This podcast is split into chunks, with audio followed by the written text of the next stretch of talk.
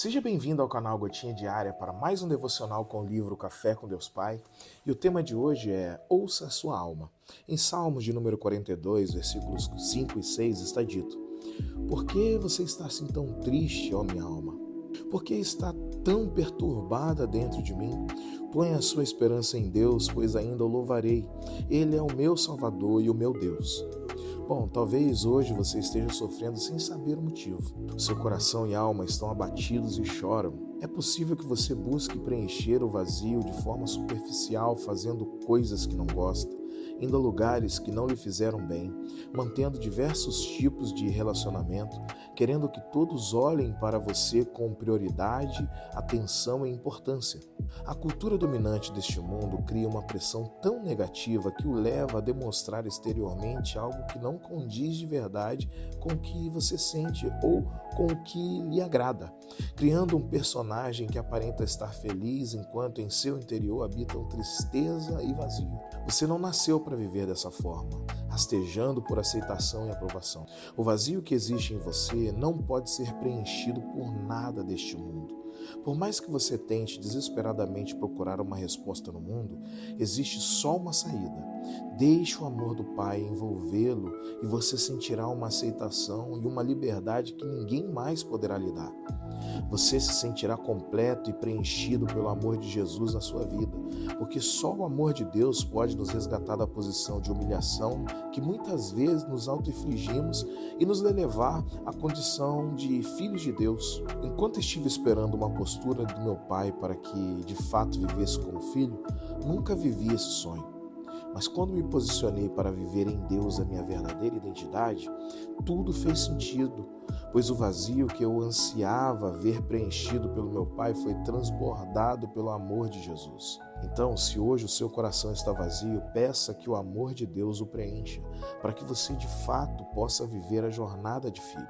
A frase do dia é: às vezes é necessário refletir sobre quem somos para não mudarmos a nossa identidade Hashtag identidade. Bom, com esse salmo eu aprendo três coisas fundamentais para a vida. A primeira é que ouvir a própria alma é uma arte. É difícil ver pessoas que estão dispostas a olharem para si, pessoas que não se conformam com o que é superficial. E esse devocional começa chamando a nossa atenção para sermos bons ouvintes para nossas almas. Hoje mesmo eu estava gravando piano para uma cantora e em uma de nossas conversas ela dizia: Poxa, às vezes as pessoas acham que somos loucos, porque músico tem essa mania de falar sozinho ou na própria companhia. E é essa a ideia ter essa veia artística que tira tempo para se ouvir, para ouvir o que a alma tem a dizer. E creia, ela tem muito a dizer. E se formos bons ouvintes, teremos uma alma leve. E a segunda coisa fundamental que esse devocional nos ensina é que não apenas temos que ouvir o que a alma tem a dizer, mas temos que dizer coisas a elas. E o conteúdo da conversa com a nossa alma, de acordo com os Salmos 42 e com esse devocional, é um conteúdo que induz a alma a ter esperança em Deus. Por isso, você tem que tirar tempo para ouvir, mas para falar também com sua alma.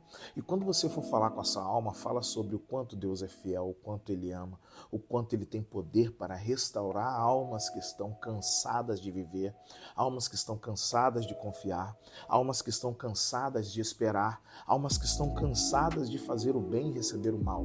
Deus pode restaurar uma alma abatida. E a terceira coisa fundamental para a vida que eu aprendo com esse salmo, com esse devocional, é que a tristeza pode gerar algo bom, pode gerar uma canção que cura, uma canção que abençoa, uma canção que restaura vidas. O salmista declara: Pois ainda o louvarei, o Deus da minha salvação vai ser louvado na minha vida.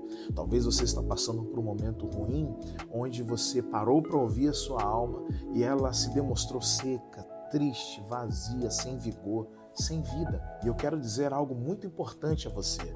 Você vai louvar ao Deus Todo-Poderoso pela salvação que Ele vai operar na tua vida e na tua família. Tenha um dia abençoado, meu irmão e minha irmã.